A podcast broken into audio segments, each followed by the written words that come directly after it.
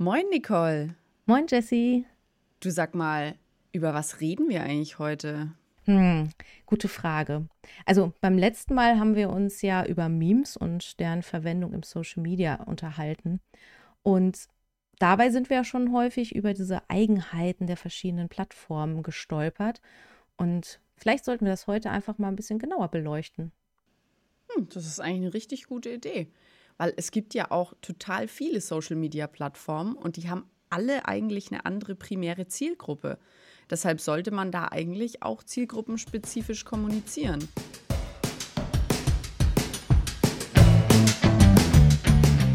Lost in Translation, der Podcast, der für euch hinhört. LinkedIn zum Beispiel ist momentan der Heimathafen für B2B-Marketing. Anders als die anderen Socials geht es da eigentlich ausschließlich um Business. Also ich bin tatsächlich äh, nicht sehr viel auf ähm, Social-Media-Plattformen unterwegs. Also ich habe schon vor einiger Zeit Instagram und Facebook aus und TikTok, weil mich das ultra süchtig gemacht hat, aus meinem Leben quasi verbannt. Und ähm, es heißt nicht, dass mich das nicht interessiert oder dass ich es irgendwie verurteile, wenn man da ist. Auf keinen Fall. Und ich äh, sehe auch die Wichtigkeit, dass, naja, Jessie, du bist meine Kollegin, ich weiß, dass Social Media offensichtlich wichtig ist. Also das wird auch nicht weggehen. Ähm, aber von daher habe ich äh, tatsächlich vielleicht eine etwas andere Sicht noch auf, auf die Dinge und bin wahrscheinlich häufig ein bisschen kritischer, weil ich, weil mir jetzt nicht so das Herz irgendwie an einer Social Media Plattform hängt. Ähm, so, so viel mal vorab. Deswegen äh, wahrscheinlich alles, was ich sage, sind ist, ist jetzt total vorurteilhaft. Ähm, aber wo du sagst LinkedIn, das ist tatsächlich noch ein Portal, das ich auch nutze. Aber auch eher passiv, muss man sagen. Ich wollte gerade fragen, Nutzen und Nutzen ja. sind zwei unterschiedliche. Ähm, also das heißt, ich mache die Apps auf, ich scroll manchmal runter und ich reagiere darauf, wenn mich irgendwer hinzufügen möchte. Und dann sehe ich manchmal irgendwelche Nasen, die ich nicht kenne und die füge ich dann nicht hinzu, weil ich so tick ich halt. Keine Ahnung. Also ich habe damals den bei Xing den Fehler gemacht, dass ich da einfach jeden mit aufgenommen habe und ich dann halt beballert wurde mit irgendwelchen, ich weiß nicht, ich arbeite ja im Bereich SEO und da sind halt sehr viele, die dann denken, ah, da arbeitet eine Inhouse, die können doch bestimmt auch noch eine Agentur gebrauchen, die damit unterstützt. Und damit möchte ich mich nicht tagtäglich oder sogar im privaten Bereich dann auseinandersetzen. Von daher bin ich, seit Xing quasi durch ist, bin ich auf LinkedIn, äh, fahre ich eine andere Strategie, Strategie für mich privat. Aber ja, LinkedIn ist tatsächlich mittlerweile für vielleicht so für Digitalunternehmen gerade, auch im B2B-Bereich, wie es bei uns dann zum Beispiel der Fall ist, sicherlich viel interessanter, weil das ist zum Beispiel eine Zielgruppe und das ist das Wichtigste, egal worum es geht. Da ist die Zielgruppe, die wir vielleicht erreichen wollen. Aber die Zielgruppe ist halt nicht für jedes Unternehmen die gleiche. Und wie du schon sagst, es gibt sehr viele ähm, Social-Media-Plattformen und fast jede richtet sich äh, an eine etwas andere Zielgruppe. Es gibt sehr viele Überschneidungen. Aber nehmen wir einfach mal Facebook. Aus Facebook sind die meisten, sag ich mal, die damals so zum Start dabei waren. Also ich kann es immer nur aus meiner Warte sagen. Ich wurde damals, was war das, 2000, gab es schon 2007, 2008? Nee, es muss vor 2008 gewesen sein. Ähm, da bin ich, weil ich mit einer Norwegerin über Skype äh, Norwegisch gelernt hat und sie hat Deutsch gelernt. Also wir haben quasi so ein bisschen Tandemlernen gemacht. Und die hat mich irgendwann eingeladen zu Facebook. Und da wusste ich nicht, was Facebook ist. Und zu dem Zeitpunkt wurde äh, die Plattform halt dann auch plötzlich von allen genutzt. Also gefühlt kamen dann wöchentlich Leute aus meinem näheren Umfeld dazu, die halt eben auch bei Facebook waren. Und ganz zu Beginn wurde, wurden einfach sehr private Sachen dort gepostet. Keine Ahnung, ich habe heute Morgen äh, ein Brot mit Käse gefrühstückt. Und dann haben irgendwie alle Leute gesagt, oh ja, ein Brot mit Käse, voll lecker, habe ich auch gegessen. So in die Richtung.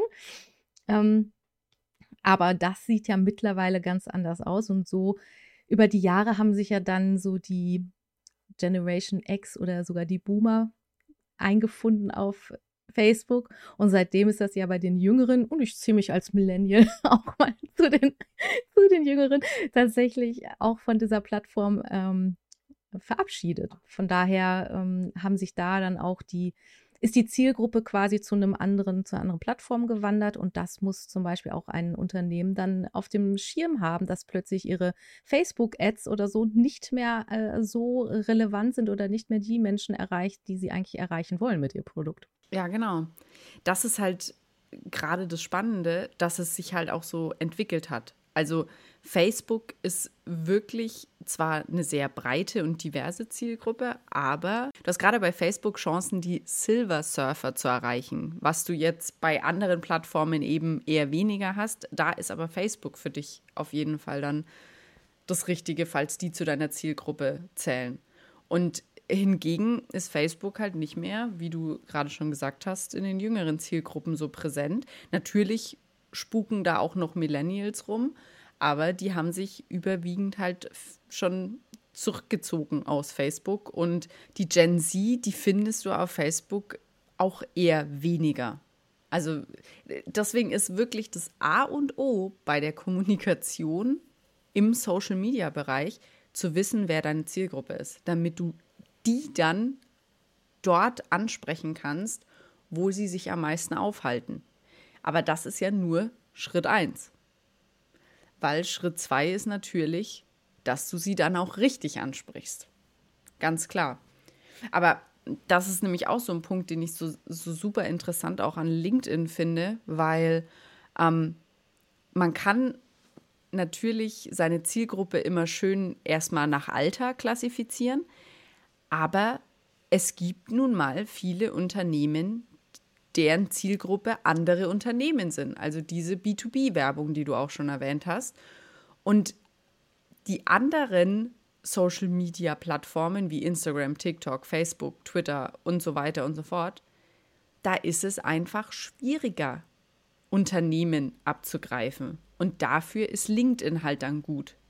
Ja, ich könnte mir vorstellen, dass LinkedIn ja einfach auch eine andere ja, eine andere Sprache, ja, Surprise, deswegen besprechen wir das hier, eine andere Sprache äh, benutzt, beziehungsweise ähm, ein bisschen weniger emotional, denke ich, an einigen Themen rangeht. Ich glaube gerade so, ähm, Instagram geht viel über Bilder, die müssen irgendwas auslösen. Ich finde, auf äh, LinkedIn wird es erst dann emotional, wenn man so die, naja, Life-Coaches beobachtet. Das sind leider die, die mir manchmal auffallen. Äh, oder Menschen, die eine, eine Wandlung in ihrem Leben vollzogen haben und dies dann mit sehr ausschweifenden Geschichten erzählen. Ich frage mich, hast du diese Tendenz beobachtet? Weil ich habe so das Gefühl, dass das vor einiger Zeit noch nicht so krass war. Jetzt ist es ja sehr häufig so, dass irgendwelche sagen, äh, irgendwelche Posts anfangen, keine Ahnung, Karriere, Geld, Erfolg, das waren einst meine Prioritäten, bla bla bla. Aber jetzt hat sich alles geändert. Und da musst du auf mehr klicken und dann kommt so eine Mega-Wall of Text. Ja, also das ist natürlich so, weil LinkedIn ist halt das Zentrum von professionell, informativ, karrierelastigem äh, Social Media. Aber Marketing geht nicht ohne Emotion.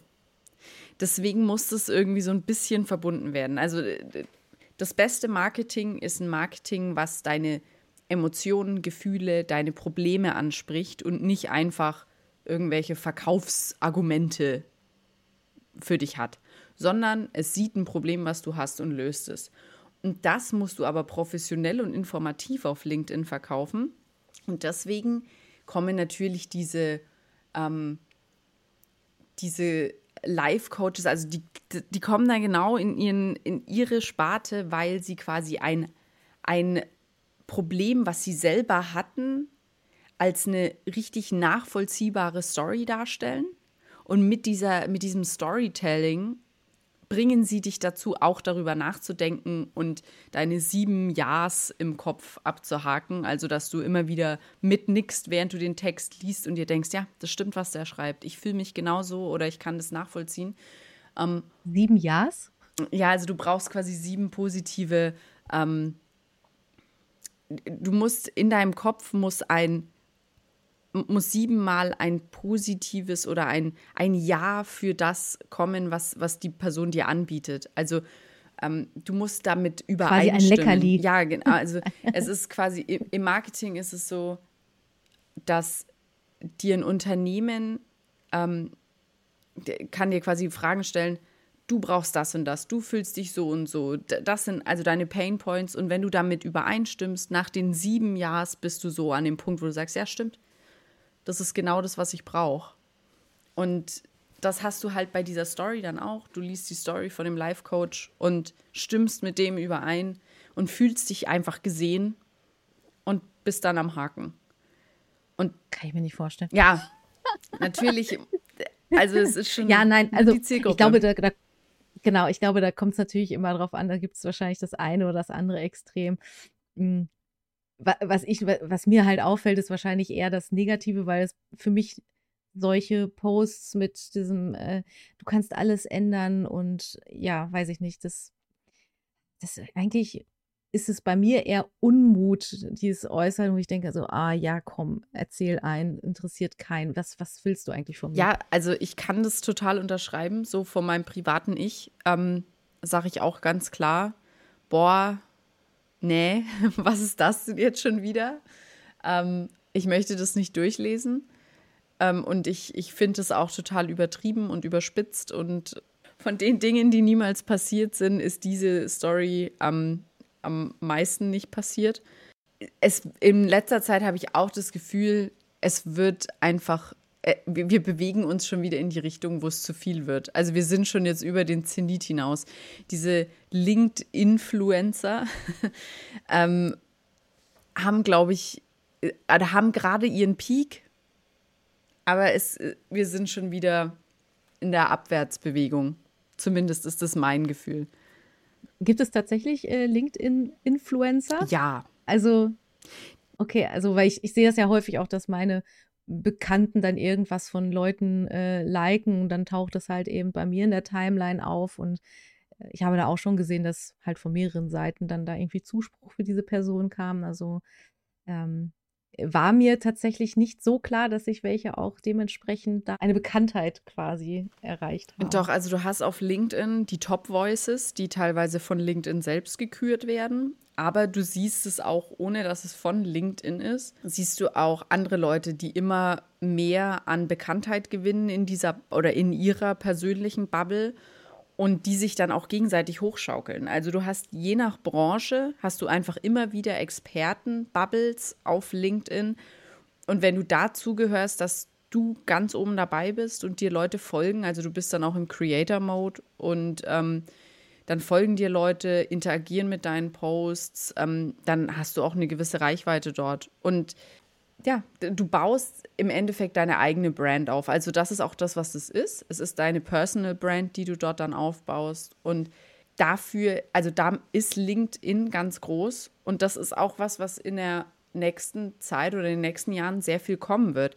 Dass vor allem im B2B-Marketing viel über die Personal Brand von ähm, Unternehmen auch, also von Mitarbeitern in bestimmten Unternehmen passieren wird dann ist es nicht mehr so, dass Leute im Marketing über die Unternehmensseiten auf LinkedIn versuchen, Reichweite zu generieren, weil auch Unternehmensseiten gar nicht so hoch im Kurs stehen auf LinkedIn, sondern dass Unternehmen Leute anhand ihrer Personal Brand einstellen. Weil wenn du einen Unternehmensinfluencer hast, dann kann dir das wirklich viel Reichweite bringen. Es zählt sehr viel dann aufs Employer Branding natürlich mit ein, weil du dann viel an Bekanntheit gewinnst in deinem Unternehmen. Ganz häufig sind es die CEOs von Firmen, die, ähm, die als Corporate Influencer dienen, was natürlich auch absolut Sinn macht, weil diese Menschen das Unternehmen an erster Stelle tragen. Also die sind das Bild vom Unternehmen und die zeigen sich dann halt auch auf LinkedIn und können dadurch Expertise beweisen und einfach auch zeigen, wofür steht das Unternehmen. Als, also quasi eine gewisse Vermenschlichung des Unternehmens. Aber das gibt es auch viel im HR-Bereich, weil das sind ja gerade die Abteilungen, denen es wichtig ist, dass das Employer Branding läuft, weil sie wollen natürlich immer wieder neue Leute einstellen. Und dann ist es gut, das Unternehmen auch gut darzustellen. Und da hilft eine Personal Brand und einfach eine gewisse Bekanntheit und Reichweite, wo man dann auch darüber erzählen kann, wie es hinter den Kulissen im Unternehmen abläuft. Dafür ist LinkedIn gut, gerade für diese Personal Brand. Aber dazu brauchst du auch eine sehr authentische Kommunikation auf LinkedIn. Und äh, würdest du sagen, dass das mittlerweile auch zu einer Strategie von einem Unternehmen, klar, jetzt B2B ist logisch oder sehr naheliegend, dass das Sinn macht, aber meinst du auch, dass es Sinn macht, irgendwie ja, einen Influencer auf LinkedIn zu gewinnen, wenn man eben kein B2B-Unternehmen zum Beispiel ist? Ja, weil einfach aus dem Grund, weil Employer Branding für jedes Unternehmen wichtig ist und nicht nur für B2B-Unternehmen, also mit der Zielgruppe B2B, ähm, weil du auf LinkedIn, viele Leute sind einfach primär auf LinkedIn, also wenn jetzt, wenn wir jetzt dich und mich nehmen, im privaten Kontext, sind wir auf LinkedIn vor allem in dem Moment, wo wir nach neuen Stellen suchen. Das heißt, wenn ich dort mich dann direkt umhören kann, welche Unternehmen haben denn vielleicht die Werte, die ich unterstütze? Wo kann ich direkt hinter die Kulissen gucken? Wer bietet mir oder bei wem sind es nicht nur Floskeln, wenn irgendwelche Benefits in der Stellenausschreibung stehen, sondern ich sehe das, natürlich muss ich mir selber auch immer ein Bild dann im, in der Realität machen, aber ich sehe schon Beweise dafür auf LinkedIn, dass es wirklich so ist. Also, dass, dass je mehr Influencer oder Corporate Influencer ein Unternehmen hat, die das bestätigen können, was das Unternehmen von sich selber behauptet, desto besser natürlich für die Glaubwürdigkeit des Unternehmens und desto mehr Leute wollen dann auch ja, bei dem Unternehmen arbeiten. Ist denn, wenn so ein Corporate Influencer, ähm, der nicht CEO ist, sondern meinetwegen irgendein Teamlead oder sowas, also oder einfach nur, nur in Anführungsstrichen Projektmanager, also der sich einfach sehr ähm, für das Unternehmen einsetzt und der verlässt dann dieses Unternehmen wie, also das wird ja dann schon eine äh, Lücke reinreißen oder beziehungsweise sich wahrscheinlich sogar negativ auswirken können. Denn wenn du sagst Employer Branding, okay, warum verlässt er denn dieses super Unternehmen, über das er jahrelang äh, oder sehr lange äh, so positiv darüber berichtet hat? Ähm, das ist tatsächlich ein ganz kritischer Punkt auch fürs Unternehmen dann, weil es natürlich darauf ankommt, was ist denn der Grund? Warum geht diese Person? Warum verlässt diese Person das Unternehmen, das sie einfach gut findet?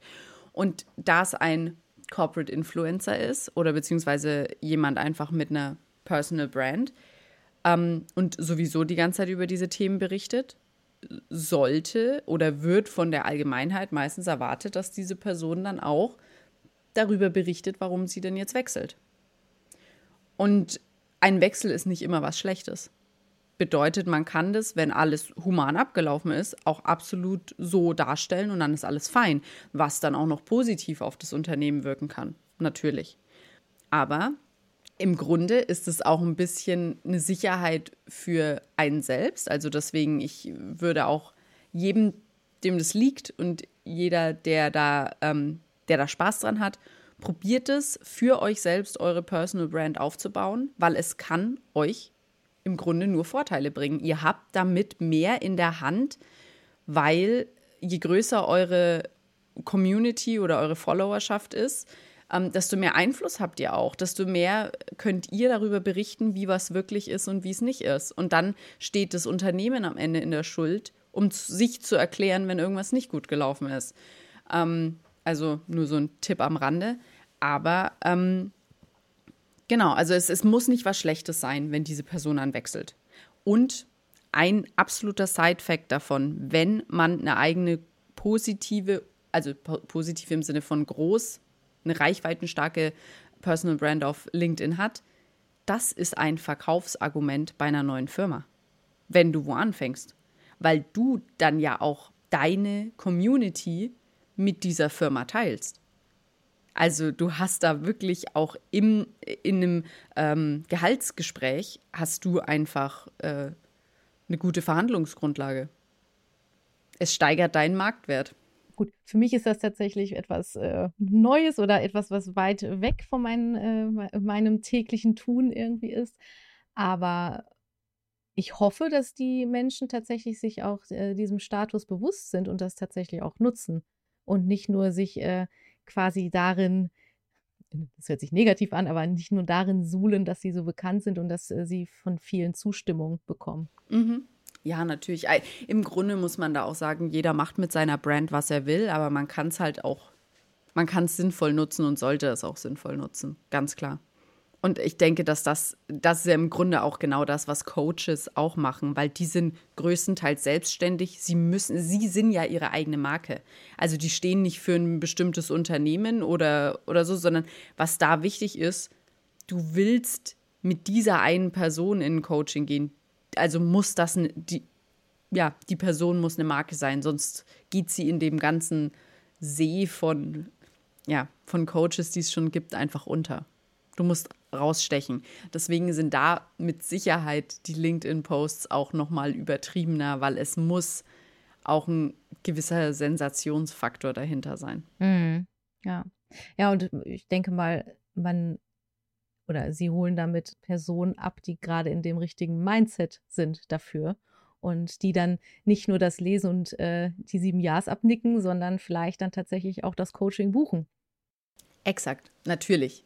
Aber das ist ja der Punkt. Wenn sie so schreiben, wie dann am Ende auch ihr Coaching ist, perfekt. Weil das sind ja genau die Leute, die dann auch genau das erwarten im Coaching. Wenn die dann plötzlich was anderes bekommen würden, wären sie absolut so, oh mein Gott, wo bin ich denn da reingeraten? Und also, die dann wiederum den Influencer darin bestärken, weil sie followen, weil sie das Ganze teilen und der ganze Rattenschwanz, den man ja quasi auf, auf Instagram auch sieht nur halt in einem anderen Umfeld, mit einer anderen Zielgruppe und mit einer ja, anderen Thematik in den meisten Fällen, mit der sich da die Influencer darstellen. Genau, und vor allem auch mit einem anderen Kommunikationsstil. LinkedIn, Emotionen, Worte, Geschichten, Storytelling, absolut. Instagram, komplett Ästhetik, Bildsprache. Es muss über die Bilder laufen. Wenn du auf Instagram was suchst, dann werden dir Bilder angezeigt. Da liest du noch nicht die Caption. Also das Bild muss dich ansprechen oder Video. Auf Instagram gibt es ja auch Videos. Das muss dich ansprechen, damit du überhaupt erstmal draufklickst. Und Hashtags. Hashtags sind auf Instagram so unfassbar wichtig. Ist es tatsächlich so, dass dann nach den äh, Hashtags auch wirklich aktiv gesucht wird? Oder ist das eher so ein, so ein Eye-Catcher irgendwie noch? Also du kannst nach Hashtags aktiv suchen, aber sie helfen dir natürlich auch allgemein in der Suche. Wenn nur ein Wort eingegeben wird, fällt da ja der Hashtag auch drunter. Also Hashtags sind da wirklich zum Kategorisieren extrem wichtig. Ich habe Instagram nie wirklich als Suchmaschine benutzt, muss ich sagen. Also ich habe nie nach wirklich Themen geguckt. Wenn, dann waren es immer schon ja, entweder Freunde natürlich oder äh, schon bekannte Influencer, denen man dann dort direkt folgt. Deswegen finde ich das sehr interessant, dass das, äh, dass es halt auch dafür benutzt wird. Erinnert mich ein bisschen daran, weil wenn ich dann nach einer, wenn ich nach DIY oder so suche, werde ich ja wahrscheinlich mit Hashtag DIY dann auch ganz viele Leute, muss ja nicht immer ein großer Influencer sein, aber Leute finden, die halt äh, ihre gebastelten Produkte darstellen und was mich dann wiederum äh, fast schon wieder an die Facebook-Gruppen erinnert. Denn auch da sind ja irgendwie so quasi für, wenn man da das als Hashtag bezeichnet, gibt es ja irgendwie für jeden Hashtag quasi eine eigene Gruppe, wo irgendwie so ein ganz eigener, eigener Kosmos entsteht. Ja, auf jeden Fall. Also ich glaube, der, der größte Unterschied zwischen den Gruppen und den Hashtags auf Instagram ist einfach, dass das eine eher so ein, so ein abgetrennter Space für sich ist, also so eine kleine Bubble vielleicht. Und auf Instagram ist es einfach das komplette Instagram-Universum mit diesem einen Hashtag, wo du dich durchforsten kannst. Also es muss niemand sein, der erst diese Gruppe gefunden hat, der Gruppe beigetreten ist und dann irgendwas in die Gruppe gepostet hat, sondern wirklich einfach, wenn auf Instagram was den Hashtag DIY hat, dann findest du es wenn du lang genug suchst. Hm. Also äh, das ist das etwas zugänglichere Rabbit Hole sozusagen in irgendwelche Themen. Ja, ja. Ja, spannend. Seit, seit wann gibt es eigentlich Hashtags erst seit Instagram? Also es ist auf, auf Twitter entstanden. Was eigentlich auch direkt interessant ist, weil Twitter hat auch nochmal einen ganz anderen Kommunikationsstil. Ähm, da werden zwar die Hashtags genauso genutzt wie auf Instagram, einfach zum Kategorisieren. Wenn du was Bestimmtes suchst, dann findest du es über den Hashtag. Was aber auf Twitter auch unfassbar wichtig war, weil es sind unfassbar viele Kurznachrichten. Also ähm, bei Twitter wirst du nur dann erfolgreich, wenn du in kurzen Texten deine Information auf den Punkt bringst. Und am besten auch noch sinnvoll. Also es muss schon auch einen Mehrwert haben, was du schreibst. Ansonsten, ne? Entweder es ist lustig oder es ist einfach äh, interessant, aber es muss kurz sein. Und das ist der, der Sinn von Twitter und kann auch ähm, von Unternehmen auf die verschiedensten Arten genutzt werden. Ob man es jetzt humorvoll macht und einfach auf Tweets von anderen Tweets in die kleinen Kurznachrichten oder waren die kleinen Kurznachrichten. Das Interessante an der, dem Namen Tweets ist auch, dass es, äh, dass Elon Musk natürlich jetzt ein Rebranding gemacht hat von Twitter. Und äh, jetzt sollen, also jetzt heißt, ist, ist das Logo quasi von Twitter ein X. Und die Kurznachrichten sollen auch nicht mehr Tweets sein, sondern X's.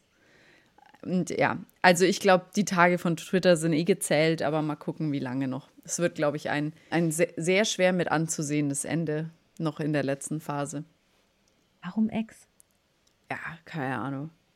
Äh, also, wenn es um Elon Musk geht, dann stelle ich mir nicht die Frage, warum. Weil ich kann es ich kann's dir nicht beantworten. Vielleicht der erste Buchstabe seines Sohnes. Wahrscheinlich. Stimmt. oh Mann. Ja, gut, anderes Thema. Aber ähm, ja, tatsächlich, also ist ja noch nicht mal, dass sich die, die ähm, Art der Kommunikation auf Twitter geändert hat, ist ja auch die Art, äh, welche Menschen das nutzen. Und äh, dazu noch dann der, äh, ich weiß nicht, muss man nur an die ganze Trump-Geschichte zurückdenken, wie das ausgeschlachtet wurde von ihm. Also da hat sich die Plattform tatsächlich nicht gerade gut hervorgetan. Und ich bin, also auf Twitter bin ich auch manchmal noch unterwegs. Früher war ich ein bisschen mehr. Auch wieder nur eher passiv, also eher äh, themenfolgend. Und sicherlich ist da mittlerweile zu viel Hate dabei, dass es einfach nicht mehr gut ist. Also ich glaube, niemand kann sich da mehr äußern und kriegt Zuspruch oder zumindest viel Zuspruch. Ich glaube, es ist häufig immer dagegen. Ja, also ich glaube auch, also früher, glaube ich, war Twitter halt vor allem sehr wichtig für Nachrichten und Trends, weil es auch einfach so schnelllebig war, weil es kurze nach, also kurze Snippets waren und man ähm, ja ähnlich, ich glaube, so dieser Redaktionsstil, so wie wenn ja, wenn du von, vom deutschen Pressedienst irgendwie eine, eine neue Mitteilung kriegst, was gerade in der Welt passiert. Das ist nur dann Twitter für die Öffentlichkeit. Und ähm, da war das auch für Unternehmen dann noch gut zu nutzen. Ich würde jetzt, glaube ich, keinem Unternehmen mehr empfehlen, jetzt in die Twitter-Landschaft einzusteigen, weil es lohnt sich, glaube ich, nicht mehr. Aber ja, Hate findest du natürlich auf, auf jeder Plattform und musst einfach am besten versuchen, dich da rauszuhalten und das zu umschiffen. Ganz klar. Aber ja, kommen wir doch zu einem schöneren Thema. Pinterest. Pinterest kann man auch richtig schön nutzen, wenn man die Zielgruppe hat, die auf Pinterest ist. Was, also Pinterest, für alle, die es nicht wissen, ist quasi sowas wie ein Pinboard, also wo du ähm, Bilder findest, die, die du dann auch anpinnen kannst und da steht dann auch Text dabei.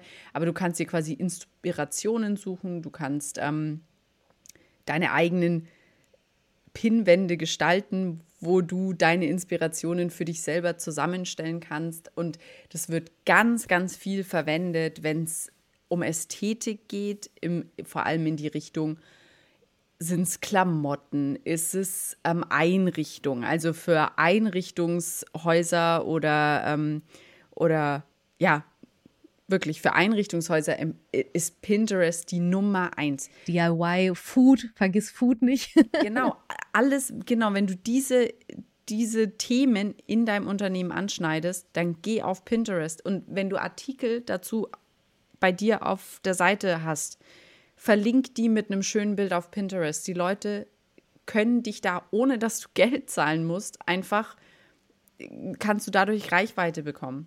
Es ist Pinterest ist richtig ein, ein ästhetisches Umfeld. Und würdest du sagen, dass man da auch als Unternehmen relativ schnell was oder auf einfache Art und Weise Reichweite abgreifen kann? Denn vieles kann man ja auch automatisieren. Einfach ja, weil es was ist, was einfach, also es funktioniert selbst. Du pinnst quasi deinen Beitrag dort an oder du teilst ihn dort und dann ist es quasi ein Selbstläufer. Also du machst dann nicht mehr. Aber schnell würde ich sagen, nein. Es braucht eine Weile, bis das ins Rollen kommt und deine Posts müssen natürlich auch trotzdem gut sein. Aber es ist wenig Aufwand und vor allem kannst du es kostenlos machen. Pinterest braucht länger, aber es ist so eine low-hanging fruit, würde ich sagen. Dass du es mitnehmen solltest, wenn es zu dir passt. Ja, gut, ich meine, wir jetzt als äh, Übersetzungsbüro ist die Frage, ob für uns Pinterest dann Sinn macht. Äh, jetzt im ersten Moment sehe ich nicht. Wer weiß, vielleicht könnte man eine, eine ähm, Kampagne starten, die irgendwie einen besonderen Spin hat. Aber das müsste man schon ähm, ja, auf nicht natürliche Weise quasi äh, erzeugen.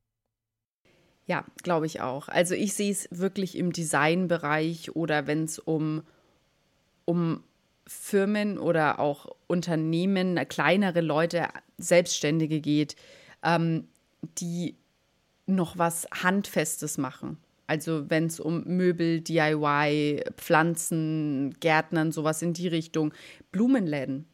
Total super. Einfach schöne ästhetische Bilder von deinen ähm, Sträußen, die du bindest, machen. Ähm, und mit hochladen auf Pinterest, direkt aber mit Verlinkung auf deine Webseite. Ja, da muss natürlich auch mit, mit Hashtags und solchen Geschichten arbeiten, damit es gefunden wird. Aber grundsätzlich alles, was schön fürs Auge ist, ist auf Pinterest richtig soweit jetzt aus Unternehmenssicht, soweit diese Dinge auch gekauft werden können. Ein Bild sagt mehr als tausend Worte. In dem Fall. Exakt, ja. Ja, es ist, man darf es aber nicht verwechseln mit der Ästhetik, die auf Instagram wichtig ist, weil da ist es nicht die Ästhetik im Sinne von, ah, mir gefällt das, ich möchte das haben und deswegen klicke ich drauf, weil das ist Pinterest wirklich, sondern auf Instagram ist es, mich spricht das Bild an, ich will wissen, was hinter dem Bild steckt. Also da, ja, das ist mir das Interesse, was das Bild dann weckt. Ja, ja, also die, die Kommunikation auf den unterschiedlichen Plattformen ist auf jeden Fall sehr, sehr unterschiedlich. Und im Endeffekt, wir haben es am Anfang gesagt, wir haben es in der Mitte gesagt, es ist immer wieder die Quintessenz aus dem Ganzen ist, du musst wissen, wer deine Zielgruppe ist. Dann suchst du dir die Plattform, auf der du die Zielgruppe finden kannst. Und dann guckst du dir an, wie du auf dieser Plattform kommunizieren musst, um die Zielgruppe zu erreichen. Und machst das.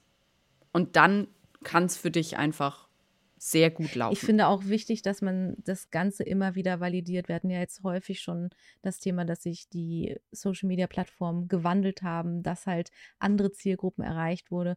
Und ich glaube, man darf nie sagen, okay, Facebook-Ads zum Beispiel haben sich jetzt immer gelohnt und deswegen powern wir da durch und äh, investieren immer wieder das Gleiche, weil wir damit rechnen, auch immer den gleichen Output zu bekommen.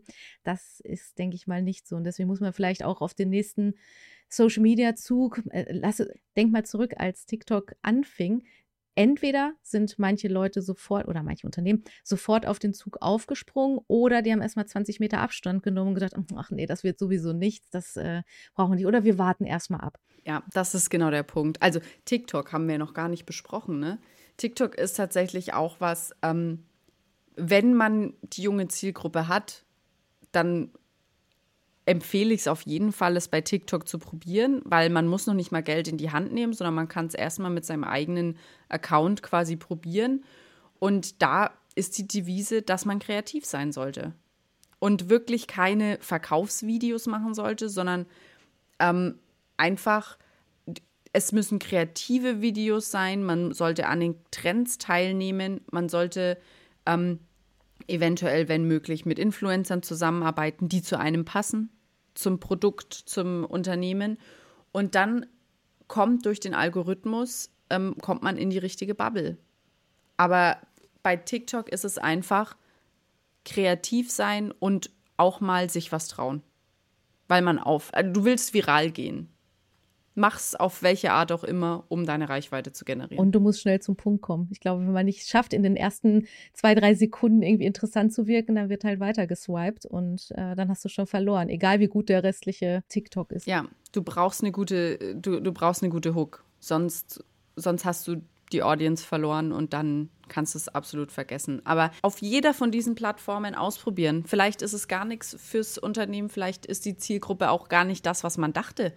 Das ist nämlich eigentlich der Großteil von Social Media ist auch immer wieder ein Nachschauen, ob wirklich die Zahlen vom Unternehmen immer noch die sind, die sie ähm, vor einem halben Jahr waren. Also wirklich immer wieder überprüfen. Genauso ist es immer wieder die Kanäle überprüfen, wie du gesagt hast, ob sich's gewandelt hat. Aber im Moment ist das halt so Stand der Dinge. Also man kann zumindest sagen, dass die einzelnen Plattformen sich so weit unterscheiden, dass man sich erstmal eine raussuchen kann. Weil wenn sich eine Plattform zu ähnlich mit einer anderen ist, das kannibalisiert sich. Da wird eine von beiden dann irgendwann untergehen. Das stimmt, das stimmt. Kannst du dich noch an äh, den, das ist jetzt ein oder zwei Jahre her, als äh, Clubhouse auf einmal das große Ding war? Ja, kann ich mich noch dran erinnern. Äh, wo ist das hin? Also ich meine, alle um mich herum, wie gesagt, ich bin ja sehr in dieser SEO-Bubble und auf einmal waren alle da. Und ich weiß auch nicht, ich habe dann auch eine Einladung, kriegt natürlich dahin. Und dann sitzt du natürlich im Bereich Marketing so, okay, müssen wir das jetzt irgendwie nutzen? Müssen wir da selbst, äh, ich weiß nicht, wie das noch hieß, musste man dann einen Club aufmachen, keine Ahnung, wo man dann irgendwelche Vorträge oder Diskussionen hält, ähm, quasi Live-Podcasts oder wie du es auch immer nennen möchtest. Ähm, das ist verschwunden, oder? Oder gibt es das noch? Ich, hm, ich, weiß es nicht. Es ist auf jeden Fall nicht relevant. Vor allem nicht, wenn man gerade erst mit Social Media anfängt, glaube ich. Versucht nicht, jede Plattform abzugrasen, sondern echt eine auszusuchen. Und dann muss man auch nicht direkt bei dem neuen Shit, der irgendwie gerade rausgekommen ist, direkt mit aufspringen, sondern werdet erstmal Profis auf einer Plattform und schaut, ob es läuft. Wenn es nicht läuft, könnt ihr auch mal eine andere dann ausprobieren. Aber wenn man schon bei allen gut ist, dann kann man die neuen Sachen ausprobieren. Man merkt es an Clubhouse, dass es sich nicht gelohnt hat. Ja, einfach äh, spannende Zeit. Und ich meine, das ist ja dann auch Pokern. Ne? Also man hätte ja auch sagen können, gut, wir vom Marketing sehen da jetzt Potenzial für unser Produkt. Wir gehen da jetzt mal all in für einen Zeitraum X und gucken, was rauskommt. Und das, das ist halt so diese Glaskugel. Wie sehen unsere Kampagnen in ein, zwei, drei, vier Jahren aus? Wo werden die stattfinden? Also von daher man muss äh, am Ball bleiben. Genau, ja, exakt. Also das ist einfach das Wichtigste. Ausprobieren, ausprobieren, ausprobieren. Und immer wieder schauen, was eigentlich funktioniert. Genauso ist alles, was gerade auf TikTok und Instagram und ähm, Twitter, Facebook, LinkedIn funktioniert, kann in zwei Monaten schon wieder ganz anders sein. Wo Menschen sind, äh, wo Menschen kommunizieren, wird es auch immer wieder Wandel stattfinden. Was für ein perfekter Abschlusssatz für die Folge. Gut, hoffentlich konntet ihr auch was mitnehmen und baut vielleicht sogar die ein oder andere Social-Media-Plattform direkt in eure Marketingstrategie ein. Bei Fragen könnt ihr uns aber gerne noch unter lit.tolingo.com erreichen. Und natürlich freuen wir uns wie immer über ein Abo auf den gängigen Podcast-Plattformen und eine positive Bewertung, wenn euch die Folge gefallen hat. Bis zum nächsten Mal, wenn es in zwei Wochen wieder heißt Lost in Translation.